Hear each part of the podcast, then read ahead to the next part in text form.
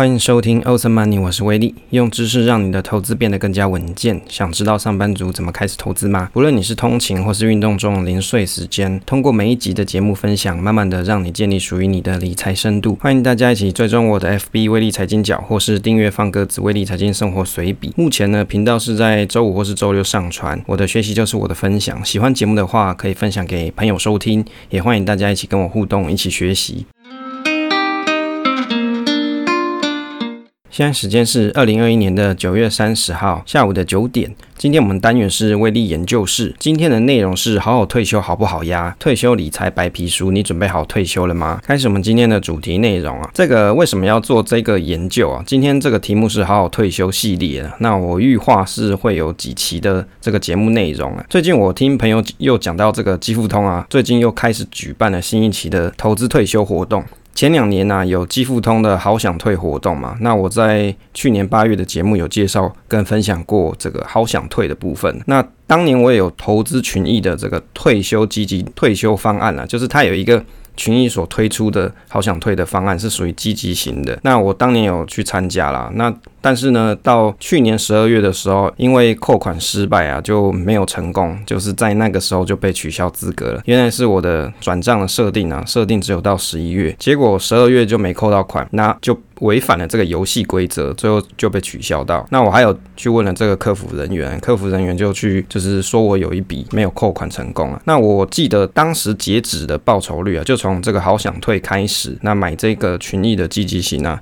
的退休方案，我记得累计报酬率。大概是十四 percent 左右，那为期大概就是一年又两个月左右。这个结果对于来我来说啊，我觉得还算满意啦。那为什么会去选群益退休基金呢？最主要是因为他们有做私校退抚基金这件事情呢，就是他也有一个不错的，就是帮私校这些，比如说未来要退休的老师们呢，他们所经营的一个基金。那这个绩效还不错啦，然后对这些老师来说啊，应该算是一个不错的退休规划。那有很多人说啊。这个不要去看过去的绩效来投资啊。问题是说，如果当你知道过去绩效很差，你愿意投资吗？其实这个就是一个好问题啊。不过这个不在今天的这个讨论当中啊。这次政府又跟基富通一起推出好好退休活动，而且这次是没有时间限制的，就是它没有限时间，你可以买。那在前一两年的这个好好想退里面啊，它是有限时间的，所以这一次没有限时间啊，都可以去参加。比较特别的是说，它有推出保险的部分。诶，为什么以前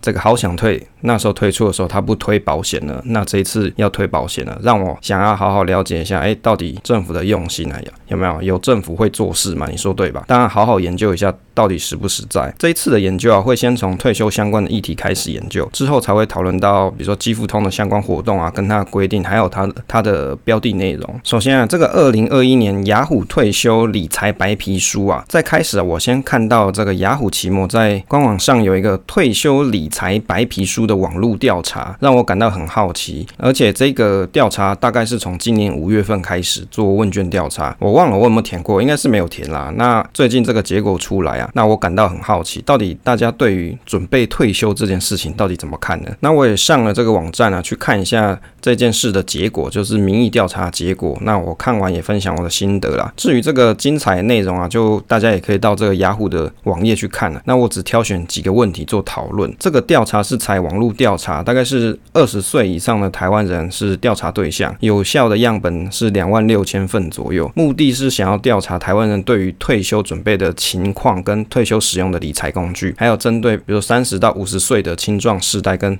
全体退休人口去做一个比较，就是去 compare 一下这个状况是怎么怎么样子，在他们所设计的情境内容当中，那里面有几个题目哦，那我挑了几个来讨论一下啊。第一个。你预计几岁退休？然后你觉得应该要几岁开始做退休准备比较合适哦？结果这个调查结果是平均。预计退休的年龄是大家是预期在六十岁左右，那开始准备的年龄呢越来越早，那有三成是想在三十九岁前开始准备啊。我的心得是，我觉得啊，现在少子化现象啊，以后劳工退休金可能没有这么早可以领啊。如果白手起家的小资族啊，你势必要开始早一点投资理财才会有机会啊。诶，既然如此，只有三成的人三十九岁前开始准备，大多都想要在六十岁退休，结果只有三成的人啊，三十九岁前开始准备。我是觉得是不是有一点点搞笑啦？只有短短人生复利的时间太短。当然啊，为了生活忙碌啊，没有闲钱开始做退休规划，其实也是很有可能的啊。因为大家比如说有成家嘛，有小朋友的花费啊，有家庭的支出啊，所以你没有多余的钱去做退休规划，其实也是有可能。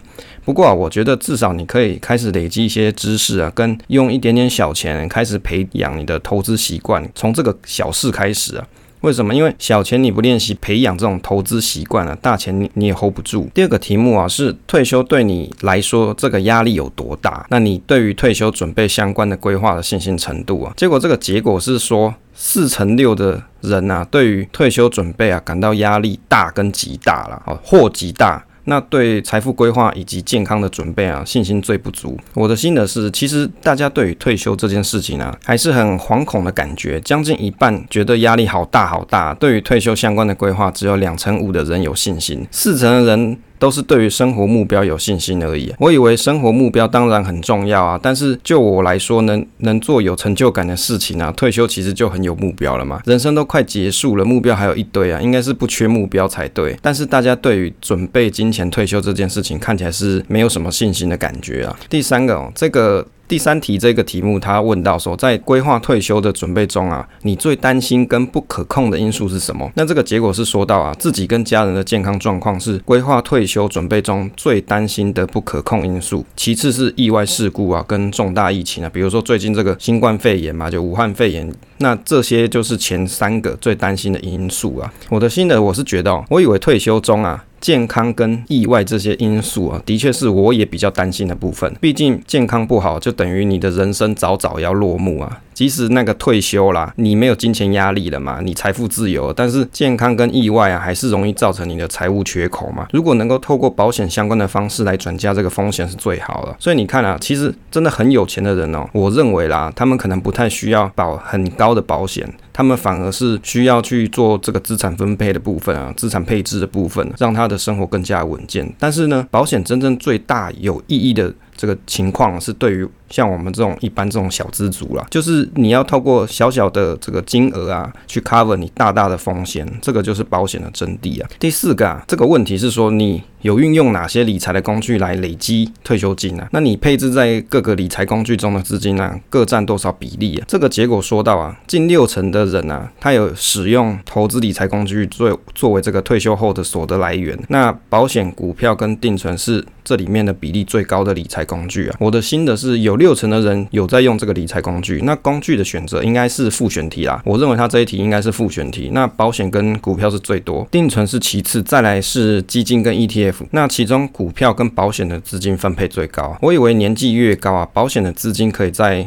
提升一些，现阶段还是以股票为主啦。那增加稳定现金流，也增加市值啊。第五个，你每个月啊为退休理财准备的金额是多少？那你预估退休每月生活费大概是多少？结果这个近六成每月为退休理财准备金这个金额啊不到两万块，然后就大部分的人啊，那多数预估退休每个月的生活费大约是落在二到四万，或是四万以上。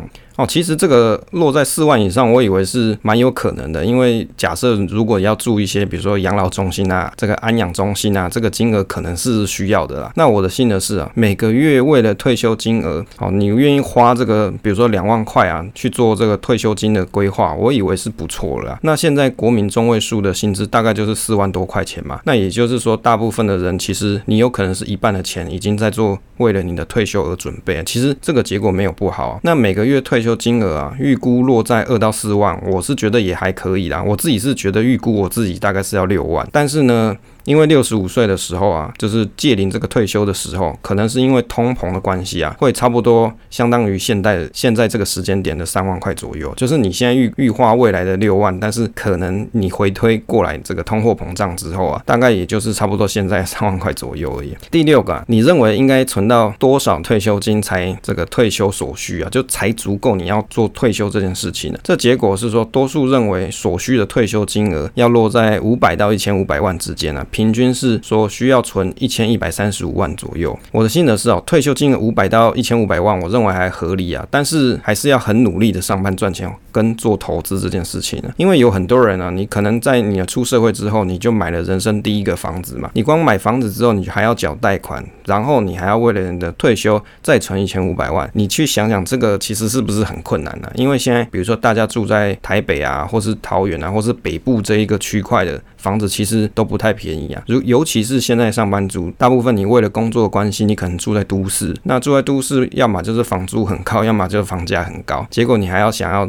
存到这个一千五百万做你的退休规划，其实是不是真的是有点困难？第七个啊，你知道你退休后可以领到多少劳保跟劳退吗？那结果是有六十七趴的人不清楚可以领多少劳退金额。诶，那我现在是说，在做这个主题之前，我也不清楚，所以我觉得研究一下很好。就是在这个研究的过程当中啊，我有发现其实这个东西我诶真的以前没有研究过呢，就不晓得说到底这个劳保跟劳退啊，其实它是不一样的东西。然后呢，就是你在退休的时候，你可以得到这笔钱啊，但是事实上它是不一样的，不一样的东西。那做了这个研究之后啊，我就比较了解说，诶，这到底是有什么不一样？那当然，这个会在后面的这个节目内容再跟大家分享。有几个有趣的结果，我有看到几个有趣的结果。第一个是退休准备中啊，近三成呢是稳健规划型，就是有三成的人差不多就是这种稳健规划型啊。其次是退而不休型啊，然后再来就是挣扎求生以及寻求协助，各占近两成。那我的心得是说，其实哦，退而不休也是蛮合理的嘛，因为未未来事情变数很多啦。那退休后如果你还可以动啊，能够有个闲差，总比得到老人痴呆症也还好了哈，哦，比这个你有得到老人痴呆症好，所以其实三成人其实他们是比较 prefer 稳健规划啦，那当然还有。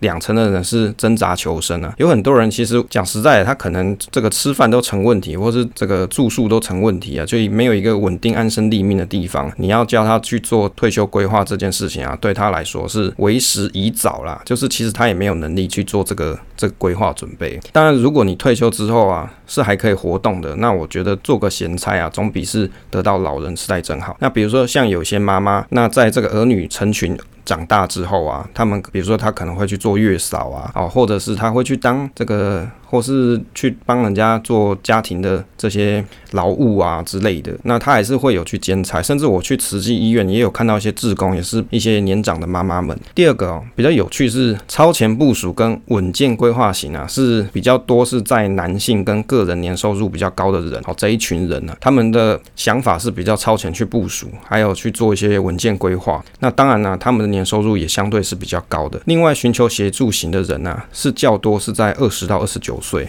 挣扎求生型的这种平均个人年收入是最低的，那三十到四十九岁是占这个多数。那这型的人每个月为了退休理财准备的金额是最多，在股票的占比也最高。那寻求协助跟挣扎求生的这一块这一块人群呢、啊，每个月用于退休理财的金额是比较低的，而且啊，他们倾向保守型的投资工具哦。诶，这个是不是听起来是蛮奇怪的东西啊？我的心得哦，年收入可能会影响到投资的这个积极程度啊。虽然有人说啊，没钱你就要敢冲敢赌一波啊，大的，对不对？问题是当你赌输的时候啊，没有足够的收入来支撑你的投资啊，自然也只能寻找稳健的投资类型啊，总比提心吊胆的好啦。就是我在看这个结果这个现象啊，我的想法是说，其实你看有很多，比如说网络上的大大们啊，比如说在 PTT 啊，诶，或者是我这个前几天我听股癌他。还有讲说，比较穷的人啊，或者是你手上资本小的小资族，你应该要勇于去冒险，把你的钱拿去。好好的翻身，就是在股市里面厮杀一番啊，去做一番大的哦，不然你这个少少钱，你要领这个股息啊，或者是你去放在银行里面领定存啊，这种利息啊，你要领多久？像像他们这种比较积极型的投资、积极型操作人，他们的想法就是，我有小钱，我就要赶快把它滚大。可是从这个结果看起来，好像大部分人不是这个样子，大部分已经是属于这种挣扎求生型的朋友啊，他们用于退休理财的金额还反而是比较低，而且是。会倾向选择比较保守型的投资工具啊，所以其实这个现象就不是像网络上的这些比较厉害大大这样子哦，就是你真的会去做积极型这种，比如说超前部署啊，或者是你会比较多做一些这个理财规划的准备的人啊，多半你的年收入可能是比较高的。第四个，青壮世代啊，对于退休准备压力最大，那对财富以及健康状况的准备信心程度也最低啊。其实我觉得这一点也是蛮正常合理的啦。哈，这个因为为什么啊？上游老父老母，下有妻小啦，所以在这这个人生当中啊，你一定会变成三明治的情况。当然，前提是你有成家立业嘛。如果你有成家的话，你上有老父老母，下有妻小，或者是你有小朋友啊，这个是很正常的事情。所以，在这个青壮世代，其实是退休压力准备最大的，因为你要应付这些生活所需嘛，这些金钱的支出。所以啊，其实你在尤其是这种比较艰苦的环境当中啊，你更要好好的去善于分配你的金流规划，不然你很容易就钱就不够用了，这是蛮有可能的事情。第五个啊，填问卷的退休族啊，就是这个填问卷的里面啊，他们有一些是退休族，就是他可以可以去勾选说，哦，我是退休的人。那这些退休族啊，大约就是落在六十一岁左右，三成是有在工作。那对于退休是没有设限，其中有五成的人还有在做投资理财。我的心得是说，能够在工作上奋斗其实蛮好的，可以跟大家一起骂老板之类的。不过我想啊，他这边讲的退休应该是指财务上已经可以退休，但是他还想工作的人啊。这个我在这个《FIRE 理财族》这本书里面就有去探讨过这个议题啊，就是其实有很多人啊，他早就财务自由了，问题是。他就不是很想不上班这件事情哦，像我公司里面就有这样子的这个六十岁的工程师，他还是很认真的在上班。问他说：“哎，你为什么不去退休？都六十岁了。”我都加我就加干爹啦，因为我希望说他这个黄金单身汉是不是可以认我一下当干儿子之类的。那他就说他在家没事来这边上班不是比较有意思嘛？哦，其实有的人就是这样子想，他即使已经啊讲实在你。做科技业到六十岁，你也可以回家，可以靠自己生活了嘛？就总是有存了一些本嘛。但是他他还是很想要在公司里面继续奋斗，人生就是不断的战斗。我觉得是蛮好的，所以我愿意叫他一声干爹。这个。第六点啊，已经退休的族群的调查啊，平均认为说要存到一千两百万才退休啊，每个月退休金三万元。我的心得是说，一千两百万啊，对于大多数的人来说啊，是不是压力很大啊？因为你还要缴房贷、车贷、养小孩等等啊，确实不易啊。如果你是单身的话啊，比如说像我有些同事啊，他们是单身啊，这个一千两百万，我觉得对他们来说，在人生到六十岁的时候，这应该是没有问题的。但是如果你是有成家立业，其实你光你要买房子这件事情，可能你要存到到一千两百万就不太容易了。我的心得总评啊，看到报告里面啊提到四成六的台湾人啊，对于退休准备这件事情呢，压力很大。财富规划跟健康状况其实就是在退休中最重要的事情。因为你没有健康的话，其实就算你有时间、你有钱，但是你过得很痛苦啊。就最近有一些朋友就提到什么想要安乐死之类的，我就跟他们讲说，先不要提死，先好好的这个健康生活嘛。所以其实你要培养你的健康的运动习惯啊，然后培养健康的。饮食生活可能是你在人生当中啊是一个很重要的事情呢，才不会是在你退休中的一个很大的问题。青壮年三十岁到四十九岁的人，其实对于退休这件事情是最没信心的。我以为是说啊，其实我自己啦，我是觉得哦，我倒是不是最没信心，我是觉得应该要烦恼父母能不能好好退休这件事情。我也希望自己以后退休无虞啊，就不用麻烦小孩，这样才好。对于劳退，其实我很不熟悉啊，有个政府劳工退休金的计计算机网页，我也去试算了。一下，好像每个月可以领两万块，少少的还是靠自己投资好。我讲实在的，到那个五六十岁、六十几岁退休之时啊，这个每个月劳退给两万块，那我不如靠领股息就有了。我想说，这份报告中啊，它其实还有提到这个退而不休的时代来临呢。主要因为是因为大家还有更多想做的事情，或是还想要开创事业第二春呢。其实这些都是好事情的，重点是你退休的时候，你的金流要规划无语啊，自然你可以随你的兴趣安排更多事情来奋斗。所以啊，退休不是最可怕的事情，最可怕是你想退休你没钱啊，没钱。又想要退休，这个才是困难点。你有钱的时候，你退休，这个还好嘛，就是你什么事情都可以做，去当志工也可以啊。哦，就是比如说有的人他是乐于善于帮助别人嘛，那他觉得在帮助别人这件事情上，他可以获得很大成就感。那我倒觉得，其实退休他不需要去靠做帮助别人这件事情赚钱嘛，他反而是想要赚到一种心灵的成就感。哦，那其实这些事情就是在于你有做好比较完善的这个金流规划，你才有办法在你退休的时候想要去做你想做事情。另外还有提到四成的人啊。是需要协助跟挣扎求生的。这一点我觉得啊，社会其实就是 M 型化嘛。不管环境再怎样坎坷啊，我们还是要尽自己小小的能力啊，做好做好理财规划就好。啊，为什么讲两次做好？就是。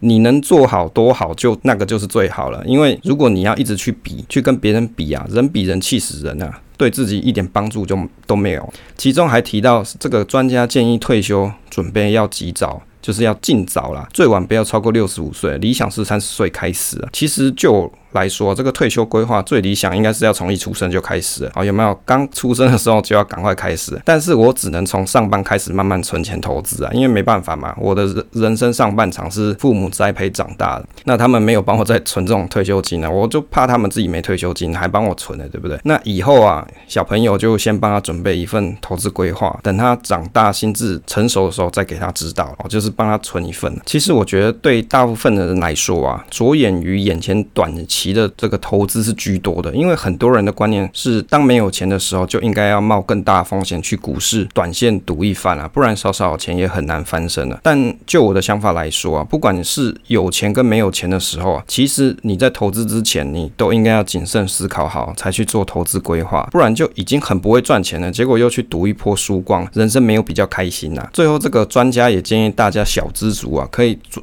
这个选一些稳健的投资工具，即使这个金额不高，每个月定期定额，长期也会有复利效应的。例如说，像是基金这些稳健的产品，好，这是专家说的啦。这个民意调查很显然，从这个主题的题目啊。这个民意调查有题目嘛？它的题目就是“好好退休”啦，就可以知道说，它其实就是帮政府推行的“好好退休”做铺梗，可能也借借由这个五月的调查来设计九月的“好好退休”内容。哦，“好好退休”要刮胡，那我觉得这份内容其实蛮值得参考。我相信有很多人啊，你其实没有好好想过如何好好退休。我自己的退休计划是使用一连串自己设计的投资工具来进行的，例如说是上班族复利计算表，那。威力财经角的纯股配息试算表，还有上班族现金流规划范本等等，那这些工具啊，都在威力财经角的 FB 或是部落格跟大家分享，都可以自己使用。当然你要留言，我就传给你嘛。那借由这些工具啊，更让我了解自己对于投资的掌握程度，还有做好金流的规划。即使我知道未来的事情还太久，有很多不确定的因素，但是我们人只能活在当下啊，不能你能活在未来还是活在过去啊？这不可能的事情嘛，你只能活在当下，在当下设想我们有。未来有一天会需要用到投